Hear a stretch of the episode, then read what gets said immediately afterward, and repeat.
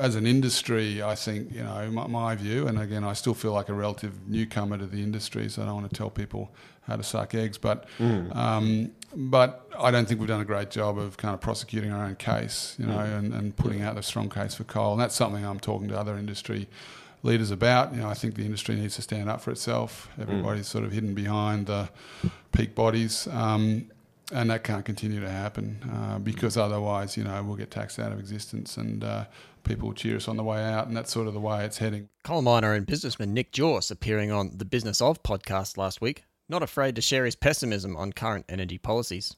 As Nick said, the resources and energy industry hasn't sold itself well. It hasn't stood up for itself adequately and sold the story that fossil fuels are essential to life and prosperity in this country and around the world. In this episode, we're taking a break from Chris Bowen and his never ending dogma on renewables. He's read 30 books on climate change, you know. This week, Maurice Newman and I discuss how government and bureaucracy is failing consumers. Daniel Westerman, head of the energy market operator, was interviewed on ABC Radio and offered his insights on risks ahead for the electricity system. I think we'd all prefer if Westerman offered less ideology and more pragmatism. Nick continues on government interventions in the form of higher taxes, price caps, and domestic reserves. Uh, we've had, um, well, I mean, last June, uh, Treasurer in Queensland put the royalties here the highest in the world, right? So we've got 40% top rate royalties, which is just unbelievable. I mean, that's mm-hmm. no way to ensure investment and jobs. Um, and now we've got reservation policies, you know, domestic reservation policies. We've got a federal government talking about um, legislating to basically enable them to dictate where our gas goes, mm. um, which um, you know, tearing up contracts with our long-term partners in Japan and uh, Korea, etc. Um, you know, we've got price caps. We've got a new um, uh, federal EPA coming in, so a new whole new body, you know, which mm. will probably uh, be another roadblock in the way to getting projects going. We've got a Greens uh, leader saying very clearly they want no more coal and gas projects in the country, and um, you know, so there's a lot of headwinds. For an example of these headwinds, check out how the impartial journalist host of the publicly funded ABC's flagship current affairs program 730 report, with a charter demanding balance, is desperate to lock the Energy Minister into committing Australian businesses to even more stringent emissions reduction targets. And of course, no more resource projects. Impasse that exists at the moment in these negotiations to agree that after those coal projects there will be no more coal. Is that a way of breaking the impasse? Well, we've assumed uh, we've assumed for the as I said before, on the basis of prudent and conservative planning, we've assumed a whole lot of facilities, not just coal and gas, lithium mines, etc. Because we hope those lithium mines, for example, are developed. But in relation no, to the, in relation to coal, uh, no. No, I'm not contemplating and will not contemplate any sort of blanket moratoriums on, on any particular proposals. I mean, what we've got to do is have a regime in place which deals with existing facilities, new facilities. Here's the choice before the Parliament. Here's the choice before the Parliament, Sarah. If there are new facilities and this doesn't pass, there'll be no constraint mm. on emissions. If there are new facilities and this does pass, there'll be a constraint, and indeed, new facilities will be obliged to comply with world's best practice Let me just ask you one, one final thing on those. That's one final thing on those new projects. Will you be asking those new projects, coal and gas projects that are coming down the line, to abate 100% of their emissions? We'll be requiring all facilities, whether they're coal, gas, lithium, anything, uh, to comply with world's best practice. That's quite, you know, some people say that's too onerous. You know, some of the submissions say this will be too hard. I don't think it is.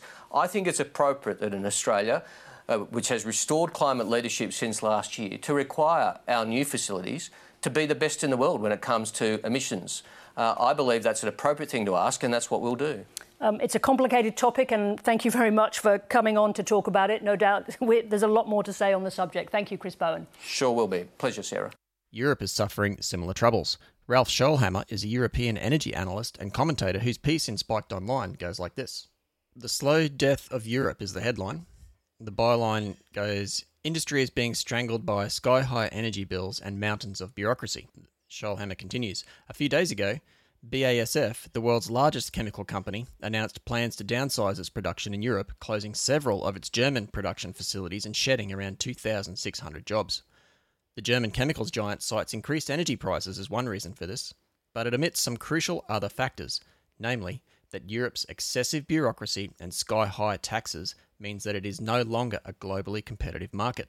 In the future, European customers will, will be supplied with chemicals from China, South Korea, and the US. The piece goes on with a bit of history about the BASF chemical organization and describing how the BASF, the company, funded the development of the Haber Bosch process, which led to the development of nitrogen based fertilizers, uh, which has been an incredible discovery for the Western world. The article continues. Today, it is not only BASF and the once admired German chemical industry that are moving out of Europe. Carmaker Volkswagen also recently announced that the bulk of its future electricity vehicle production will be moved from Germany to the US. And it's not just Europe that is in trouble either. Right now, the US is trying frantically to reduce its dependence on Asia, only to discover that having neglected its industrial base for decades, it lacks the skilled workforce needed to reshore production. Schoellhammer wraps up his article suggesting that every nation's leaders must ask themselves if they are managing decline or managing ascent. And he said it's very clear that Europe is heading into descent. Given the parallels between the European experience, the UK, uh, Canada, US, and Australia, uh, it seems that we're all in a similar predicament. For an example of the the failure of politicians, in my opinion, have a listen to the waffle and obfuscation by UK Labor MP for Leicester South, Jonathan Ashworth, interviewed here by Andrew Neil. One of these missions is to generate all of our electricity by 2030 with zero carbon emissions. Mm-hmm. That was one of the missions. Now, yesterday, at this time, 51% of all of our electricity needs were generated by gas, over half by gas. You seriously expect us to believe that you'll get that down to zero within five years? Well, that's our ambition. If you're going to be net zero, what will happen when the wind isn't blowing and the sun isn't shining? We can do Where so, will the electricity come from? We can do so much more with renewables in this country, with wind, with solar. It doesn't matter how much wind you have if the wind isn't blowing. I'm baffled by how you think we can get to a net zero electricity system by 2030 that won't involve gas. But we're going to be investing in the industries of the future. We're going to be investing in renewables. We're going to be investing uh, in tidal. No matter how much wind or solar you have, we will still need gas as a balancing item when the wind isn't blowing. What will you do? People can judge us after five years. We're talking about where we may be after the four or five years of a Labour government. Huge amounts of methane escape into our atmosphere through the process of gas extraction, through leaks, but also from deliberate releases for venting and flaring. But leaked methane doesn't just pollute our air and represent a wasted energy source. It also affects our health. As methane is leaked, so too are other volatile organic compounds, including benzene, toluene, N-hexane, and carbonyl sulfide. These travel from their source into the air that all of us breathe. Volatile organic compounds cause cancer, premature birth, respiratory, neurological, and cardiovascular diseases, and they cause sudden death. The climate warming associated with release of these compounds into the air that we all breathe contributes to extreme weather events, to bushfires, to longer allergy seasons, and to the spread of infectious diseases. Australian politician Monique Ryan is a doctor, a GP, and you'd expect her to want to be taken seriously. Here, she's speaking absolute nonsense. She's literally suffering more from vehicle exhaust in her Melbourne inner city enclave than anything to do with methane extraction either offshore in Bass Strait or thousands of kilometres away in South Australia and Queensland, could ever do to her. Listen to the way she links volatile organic compounds to cancer, premature birth, and sudden death, as if standing beside a gas stove will end your life. I'm sure the millions of professional chefs, home cooks, and weekend barbecue users will automatically down tools and stop using gas.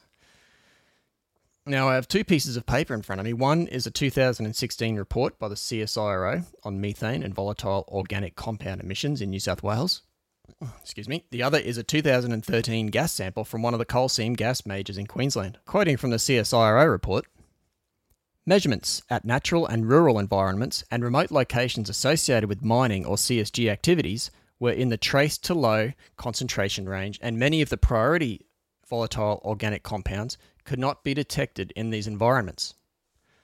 Obvious impacts on ambient volatile organic compounds concentrations were seen from more intensive sources, such as those resulting from animal feeding, municipal solid waste disposal, and wastewater treatment, where compounds specific to the activity were apparent. So, according to the CSIRO, who hopefully you can trust on most of these things because they're using real data that they've measured themselves, are saying that they couldn't even find these volatile organic compounds in the regions associated with methane extraction. Now I'll read some data from a gas sample report from a NATA certified laboratory. So these units are all in percent uh, by molecule, I believe. Starting from the top, methane 98.8, nitrogen 1.1, carbon dioxide 0.16, ethane 0.01, helium 0.01. And that's it, folks. Oxygen not detected, propane not detected, butane not detected, hexanes, heptanes, octanes, hydrogen not detected, not detected, ethane, carbon monoxide not detected. And so to repeat, as I as I responded in in words on the on the Twitter feed of Dr. Monique Ryan MP, lady, you live in inner city Melbourne. 90% of the country's population lives in cities, breathing in car exhausts, not methane or any of its minuscule contaminants. Get a grip, you're a doctor, for God's sake. New South Wales will have to consider extending the life of the Eraring power station. It's forecast to close in 2025. So, simple question with a yes or no answer Are you prepared to extend its life too? Well, I'm certainly not going to undermine the position of the government because we might be in a negotiation with a private company, but I can't rule it out. There's no prospect of us ruling that out at the moment because we might need that power station to provide power to the east coast of Australia and New South Wales in particular. It's responsible for 25%. So if you take that out of the marketplace, then you've got a shortfall. AEMO, the national regulator, released a report last week indicating that we do need to worry about shortfalls and supply in the energy markets over the next 24 months. It's one of the reasons why we've started this Energy Security Corporation. We're worried exactly about these things. Chris Minns could well be the Premier of New South Wales in a couple of weeks following the March 2023 state election. New South Wales, of course, is Australia's most populous and energy consuming state. Uh, he's interviewed there by Ben Fordham on 2GB Radio, talking about the possibility of New South Wales government, or taxpayers, purchasing Eraring back from Origin, which is an interesting feat because it was only I think the privatisation deal was only finished in around about 2013. And of course, they're talking about buying it back. It's the obvious choice considering they're going ahead full steam with wind and solar, which, as everyone knows, has a few issues in terms of supply. Here's the head of AEMO, Daniel Westerman, talking about the reliability issues released in their most recent report. Uh, every mainland state will see reliability challenged by the retirement of five coal-fired power stations this decade, and that does total around uh, 13% of the current capacity of the national electricity market. And so, what we're calling for is uh, a, a you know, continued call for urgent investment in, in generation, in what we call firming capacity, um, and in transmission to make sure that consumers have energy uh, when they need it. Daniel Westerman is being a bit cute with the numbers there. The 13% figure he mentions of total installed capacity obviously includes all the uh, wind and solar uh, and anything else that's on the on the grid. When you take the the announced withdrawal of over 4,000 megawatts of coal, and you have just 22,000 megawatts of it available, you're more like in around the 20% of dispatchable capacity being withdrawn. And it wouldn't be right to talk about shutting down and blowing up coal fired power stations without a, a dose of reality from Senator Matt Canavan, also here on 2GB. And we caught up with the Nationals Senator Matt Canavan on this topic today. This is what Matt Canavan had to say. Uh, well, Ben, we're going to have to keep Eraring open unless you want to live in the dark. Uh, that's going to have to happen, whatever politicians say before this election. We shouldn't be blowing up the Liddell coal-fired power station, may I add, too it's it's going to shut in a couple of months. But what the Germans did over there was they actually kept their coal-fired power stations mothballed. They didn't just blow them up. And they, over the past year, a German Greens government, by the way, has opened up 24 coal-fired power stations in Germany to keep their lights on and fight back against Vladimir Putin. I mean, we shouldn't be blowing up our infrastructure here in the Ukraine. The Russian missiles blow up coal-fired power stations. Here in Australia, we just do it ourselves. My guest today is Maurice Newman. In lieu of asking Maurice to describe his history, I instead asked listeners to look him up, and what they'll find is Maurice has been working in government and business for a good long time, and our discussion today will focus on that. People who know me understand my criticisms of bureaucracy and what I believe is an unfortunate slide into uninspiring pedestrian politics, with outright dangerous outcomes for Australian energy security. Maurice, thanks for joining us today. My pleasure. Thank you for asking me, Ben. My first question starts at the top, and it is this Have politicians stopped caring about Australians? I feel as if the priorities of the corporate and political elites have changed. Is it as simple as we are now so peaceful and comfortable that we have lost perspective of what matters most, for example, energy and food security? Or is there a more ominous threat from the United Nations, World Economic Forum, World Health Organization, the billionaires, the BlackRocks and Vanguards, and other big corporates? Is there undocumented pressure on our politicians to focus on their priorities over priorities in Australia's best interests? Well, I suspect there is pressure. But more particularly, I think what we have seen in the space of the last 30 or 40 years is the rise and rise of career politicians. Uh, if you look at the people who are currently in our, in our parliaments, many of them have never worked in anything other than a minister's office doing research in a trade union, that, that sort of thing. But they haven't been out there actually uh, making payroll and taking business risks and all of those things. So it's been a very it's been a parallel universe in many respects. I think too. I mean, I'm hearing this. You mentioned the United Nations and the way in which we continue to to bow down, but it strikes me when I'm listening to some of the views, if we why we should be voting yes for the voice, it is because think of what all the people uh, across the world will think if we vote no. They will see us as being racist. And I think to myself, well, yeah, maybe China will think we're racist, and maybe uh, someone in Iran or somewhere else. But uh, does it matter? I mean, what we need to be doing is looking after ourselves. And to your point, what we're confronting, I think, is a cringe. You mentioned career politicians who should be accountable to voters, but more and more they don't appear to be accountable to voters. They seem to be working for the bureaucracy instead. I've heard that uh, a new politician is told pretty much straight away by the bureaucrats how the place runs and who makes the decisions. Is there any truth to that? I think there is. I think uh, probably most ministers, by and large, are captive to their departments. And so essentially, if the department uh, is in disagreement with a minister, uh, they will take the view that they'll wait the minister out because at the next election the minister may not be there. Uh, so I think there is no doubt uh, an element of that, a strong element of that within the bureaucracy. and these bureaucracies, are, well, not are becoming, have become uh, self centered, self perpetuating collectives whose primary objective is self preservation, an increase in their own power base. Uh, and I think that it's very difficult to dispute that. If you look at the size of government, it's continued to grow and grow and grow and to become more interventionist in everybody's lives.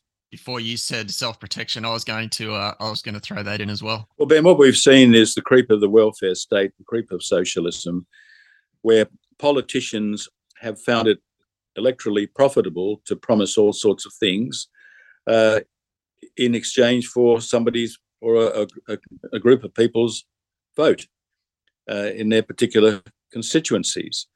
And so, again, we've seen this compounding over 30, 40, 50 years to uh, the point now where we've got a, we're a trillion dollars in debt, where government, as I said earlier, controls every aspect of our lives and looks to control even more.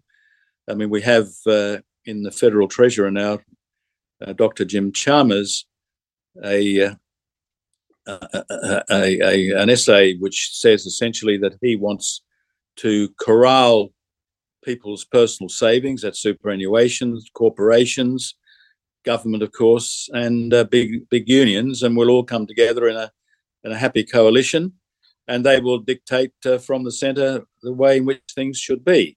Now that isn't uh, that is socialism. It's actually fascism. It's a form of socialism, but it's it's pure and simple, and that seems to me to be the direction that we've been heading in for the last fifty or sixty years and that's borne out by the evidence we have. Uh, obviously, we have in the energy system. Just uh, focusing on that, we have the the Queensland, uh, which is almost totally controlled by the Queensland government and its state-owned corporations. But now we have Daniel Andrews in Victoria promising to reinstate the uh, a state-owned electricity commission down there, and where we have Chris Minns, the potential uh, New South Wales Premier in a few weeks, promising to institute a state owned electricity commission in New South Wales. And then we have the feds with the Snowy Hydro and, and their interventions as well.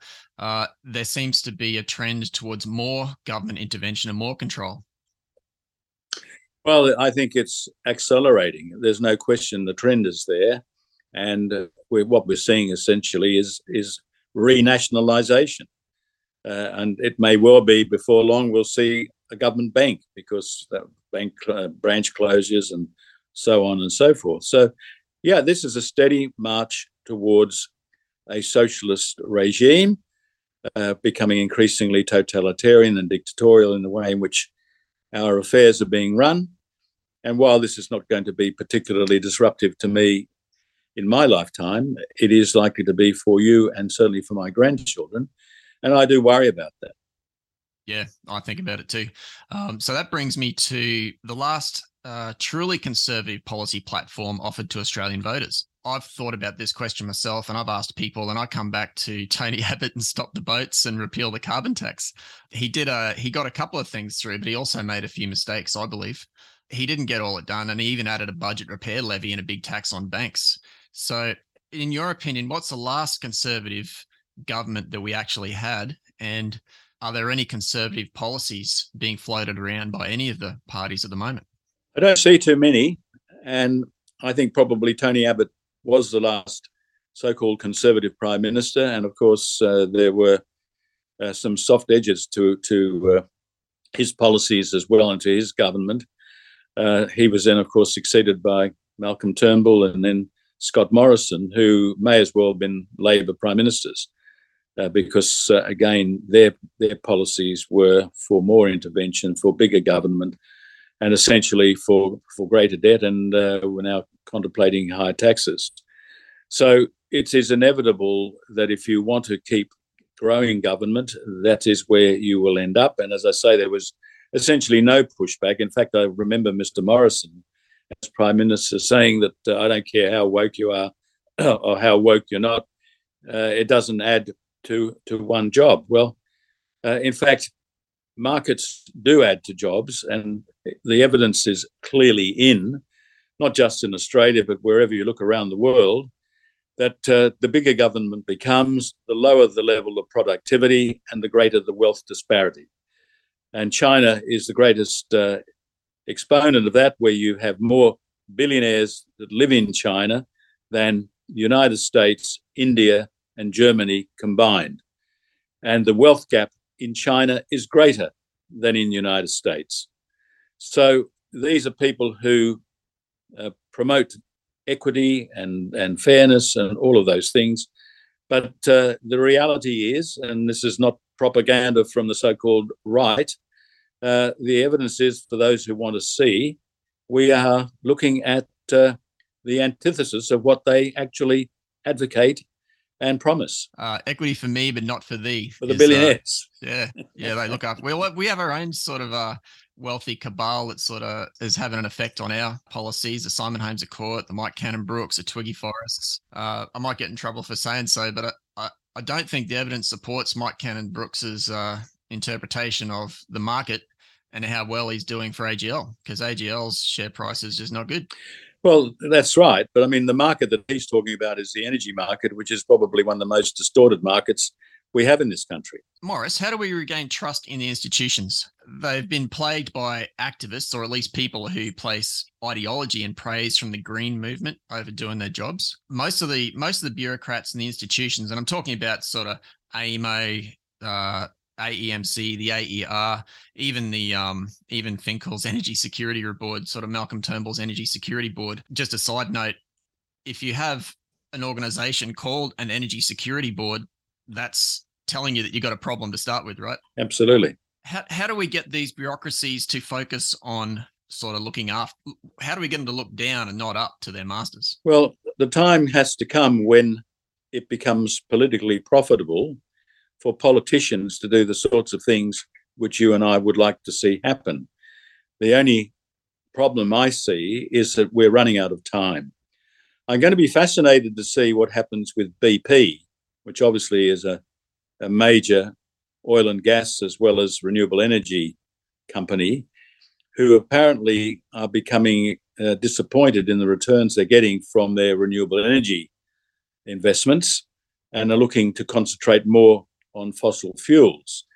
Now, I'm not quite sure in reality how that is going to work out because they will have people like the United Nations, they'll have the the central banks and the commercial banks all saying, well, we're not going to give you any money. And, and so it's not clear to me how they're going to be able to stand out against what is this tidal wave. But uh, it may well be at the end of the day, like it or not, and whether you do like it or not, markets do work. And you can distort them and distort them and distort them. But at the end of the day, uh, they will have their day of reckoning and that day of reckoning will be much worse than if the adjustment had, take, had taken place over time. Yes, it's and it's incredible that all this market intervention has just uh, resulted in scarcity, which means that the record profits for the Shells and the and the Santos and, and everyone is just is going through the roof. Um, that seems to be lost on on a lot of people. Uh, you mentioned markets, so price caps, where we've got a uh, Matt Matt Kean in New South Wales released uh, a government gazette on the on Friday, the 23rd of December at 4:30 p.m., implementing a, a, coal reserve in New South Wales, even on the export uh, coal coal mines. Um, who knows how they're meant to reserve coal when there's no rail to get it to a power station? Um, so market caps, and we've got the gas price cap as well from the feds. Where have we had price caps in Australia in the past, and and has it ever worked? What's your experience with these? Well, my experience is a lot more than yours, Ben. I'm probably old, old enough to be your grandfather. No doubt, no doubt. but I do remember we did have during the war price caps. Uh, we had rationing and price caps. Uh, they don't work, and of course, you get black markets and all sorts of other things. When it comes to energy, what we will be seeing is huge distortions. I think we've got Liddell closing. Is it in May of this year? Uh, we've had, yeah. So you know you can keep the price cap on, but it doesn't mean that you're going to get more energy. It just simply means you're going to get less, and that's what we, we're beginning to see. And it's all very well to blame Mr. Putin, but the West, and I conclude Europe, UK, uh, US, and all of that, have been essentially building to this point where prices were going to go through the roof. And that's what they are doing. Uh, and of course, uh, one of the other side effects of this, particularly when it comes to reserving in, in relation to coal, you have countries like Japan who see their national security bound up in energy and their access to supplies of coal, saying that they uh, see Australia now as a as a political risk. Uh, this has never been the case in my lifetime. Um, I, I, can't imagine that we would have been seen as a political risk ever before. Uh, and so you would have to wonder when we're looking down the track 10 or so years, when it comes to investment in Australia, how some of these foreign organisations and corporations are going to be viewing us. Because if you can't be relied upon, uh, then clearly you've got to look somewhere else. And I think the, the consequences of this, I am aware that the Japanese in particular are absolutely apoplectic about what we're doing in relation to coal. It's been in the, in the Japanese newspapers. Uh, but we seem to be totally oblivious or deaf to their concerns. Despite the, the massive bureaucracy and the organizations who are uh, purpose built to look at these relationships and manage these processes. Um, surely these, like you mentioned, the Japanese and I think the Koreans are in that basket as well, uh, talking to Australia and all the all the ministers or the trade ministers or the foreign ministers or the diplomats um, and even at all the different levels of bureaucracies and saying what are you doing? What's wrong with you? And surely that those conversations are being filtered up to the the politicians the cabinet ministers um, is so that there's obviously a, a pressure building from that side of things uh, and a pressure building, which has always been there from sort of, I'll just, the green blob uh, and the the teals and the greens and their ilk. Where's the breaking point? Does it does it become a case where the politicians have to jump up and down inside their own party room and force force the hand of the Albos and the and the Chris Bowens and the Jim Chalmers, or or does the uh, does all this information just get roughshod ridden over in, in the quest for a, a transition? Well, I think it's sort of covered in your opening, Ben, that when it comes to politicians, they are self serving, they are captured to some extent or to a large extent by their, their bureaucracies, and they are really playing to a smaller audience because the so called quiet Australians aren't jumping up and down and demonstrating in the streets.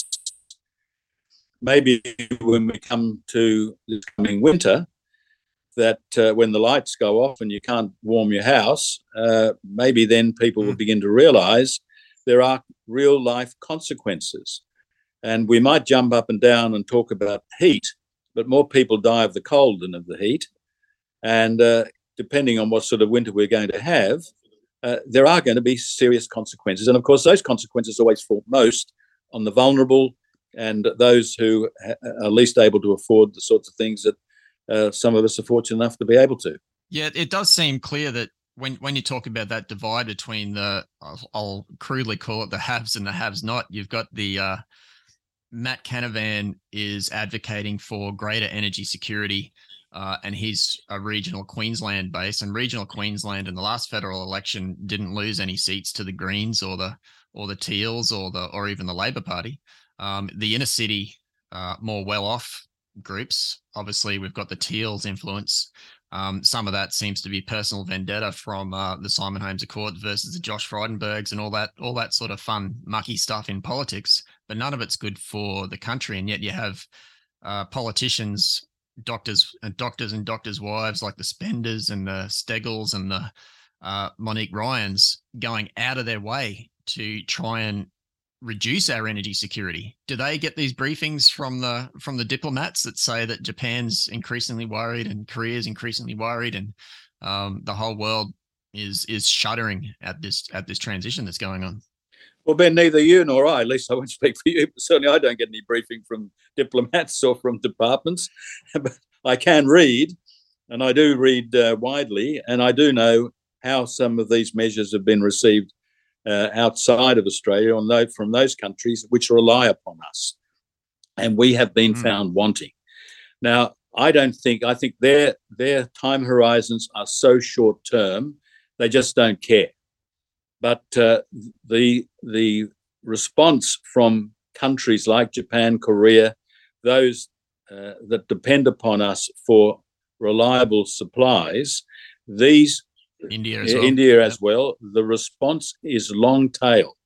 It doesn't happen overnight, but they will look to diversify their their uh, imports, and Australia will be yep. one a country that will suffer. Well, Australia's done this in in response to some of the impacts that China's done on our on our imports. So we've as a result, obviously, we've had the, some grain issues. There's been some wine issues. There's been some coal issues with ships held up in Chinese ports over the years, and now we've uh, Australia's managing to diversify and find other markets. It seems natural that countries, if if they're in the same position, looking at an Australian product or Australian resource, and they're having trouble getting it uh, because of our domestic politics, then they will look to other areas to get it. Absolutely, uh, there is no question about that, and it's not only the question of sourcing of raw materials or any product; it's a question of investment that if they see Australia as a political risk, if they see that, that the playing field is uh, is is skewed to one particular group, namely environmentalists or whatever, they will invest elsewhere. I mean, it's not rocket science. It's quite it's quite simple. Mm. Uh, but that's that's the road we have chosen to go down, and it's difficult to reverse because there's loss of face involved.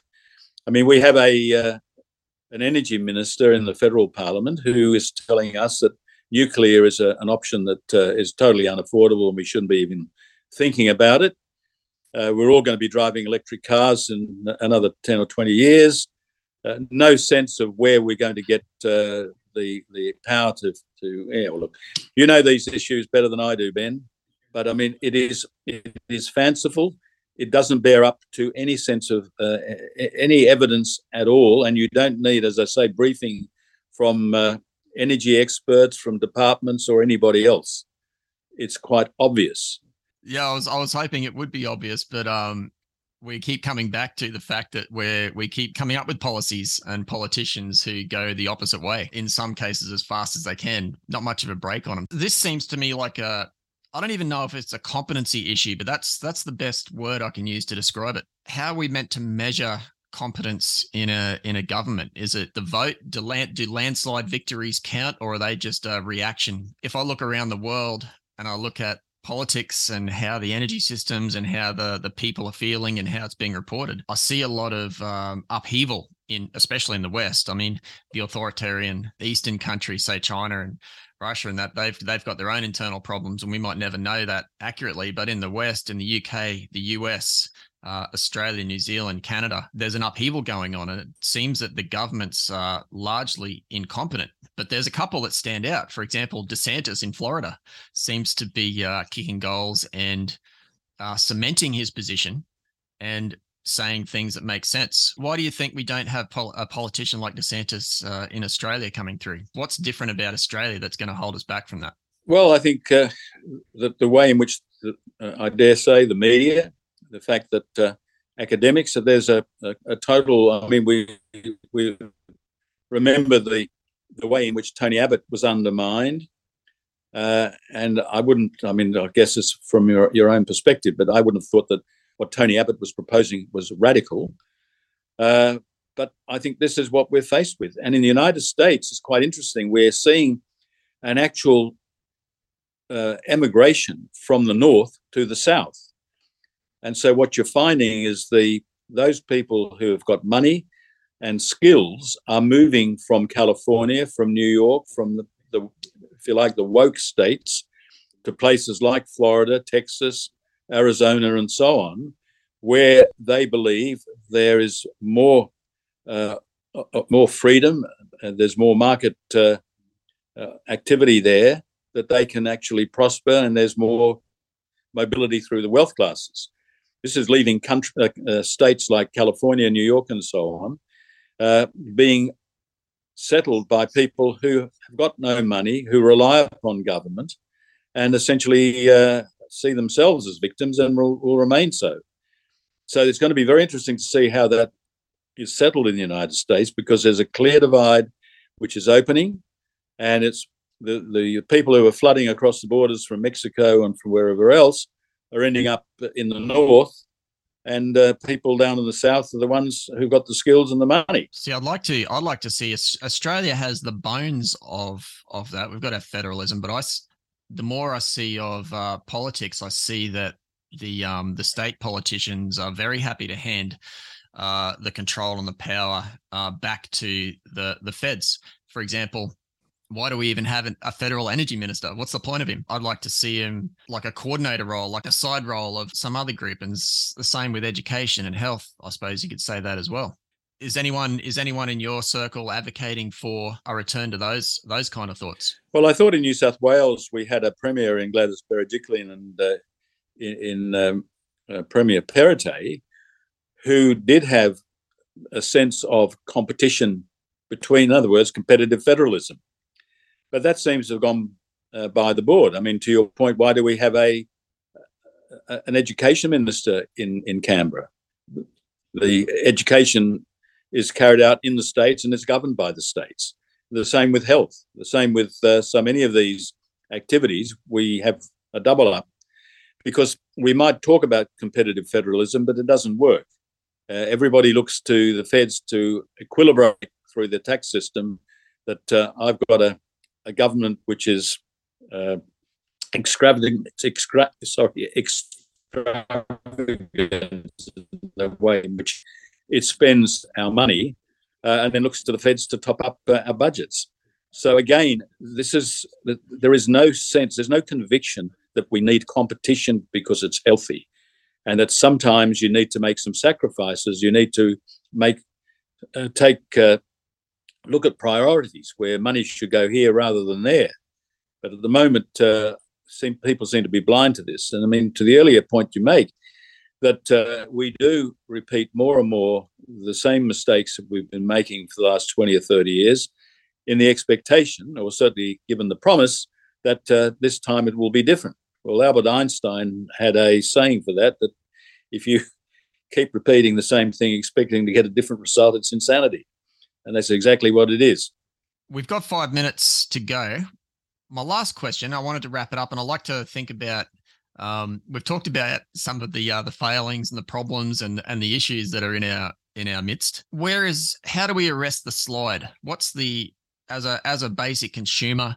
Um, I don't I don't see myself as any smarter or better than anyone else out there. Although with my sort of training experience, I do have some some insights into the uh, the energy system, but the political system, you know, is uh is is fairly opaque for most people. I think. How do we arrest the slide? And I, and I say, I guess in we, as in sort of, I'm more on the activist side now in my life. I guess uh, trying to raise awareness and and debate things and and discuss problems in the expectation that there'll be a better answer because I don't think what we're doing at the moment is good. So how do we how do we turn it around? The problem, I think, Ben, and I'm not being pejorative in this. Most people just want to get on with their lives.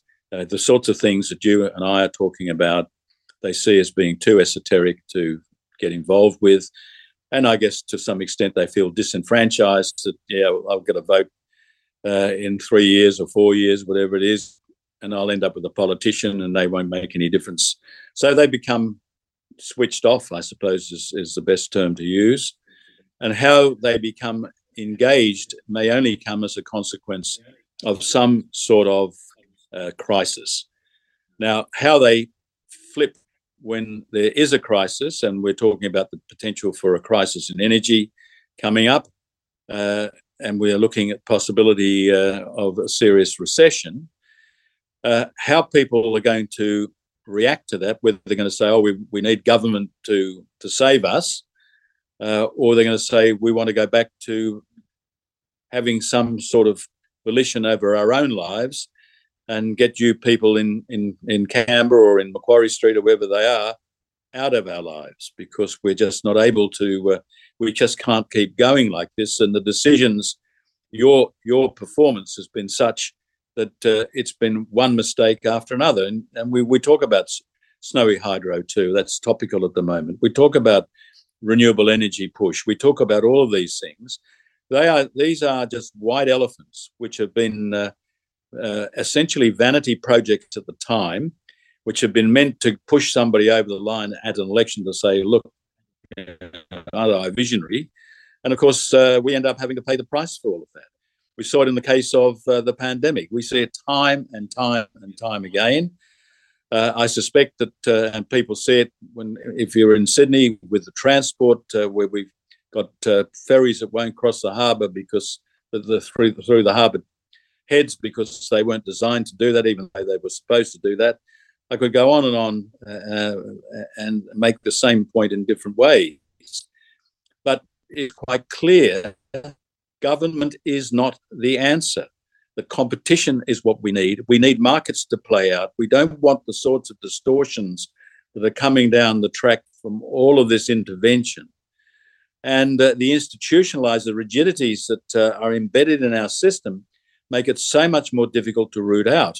And this is one of the problems that Xi Jinping is facing in China that the more you concentrate risk, the greater the potential for calamity there is down the track. Uh, he's facing that, and I think uh, there's a real risk that we are heading for a very serious crisis.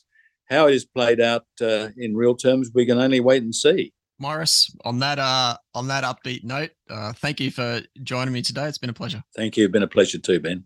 Thanks for listening. We'll be back in a week. In the meantime, if you like the podcast, hit the like button, subscribe, tell your friends.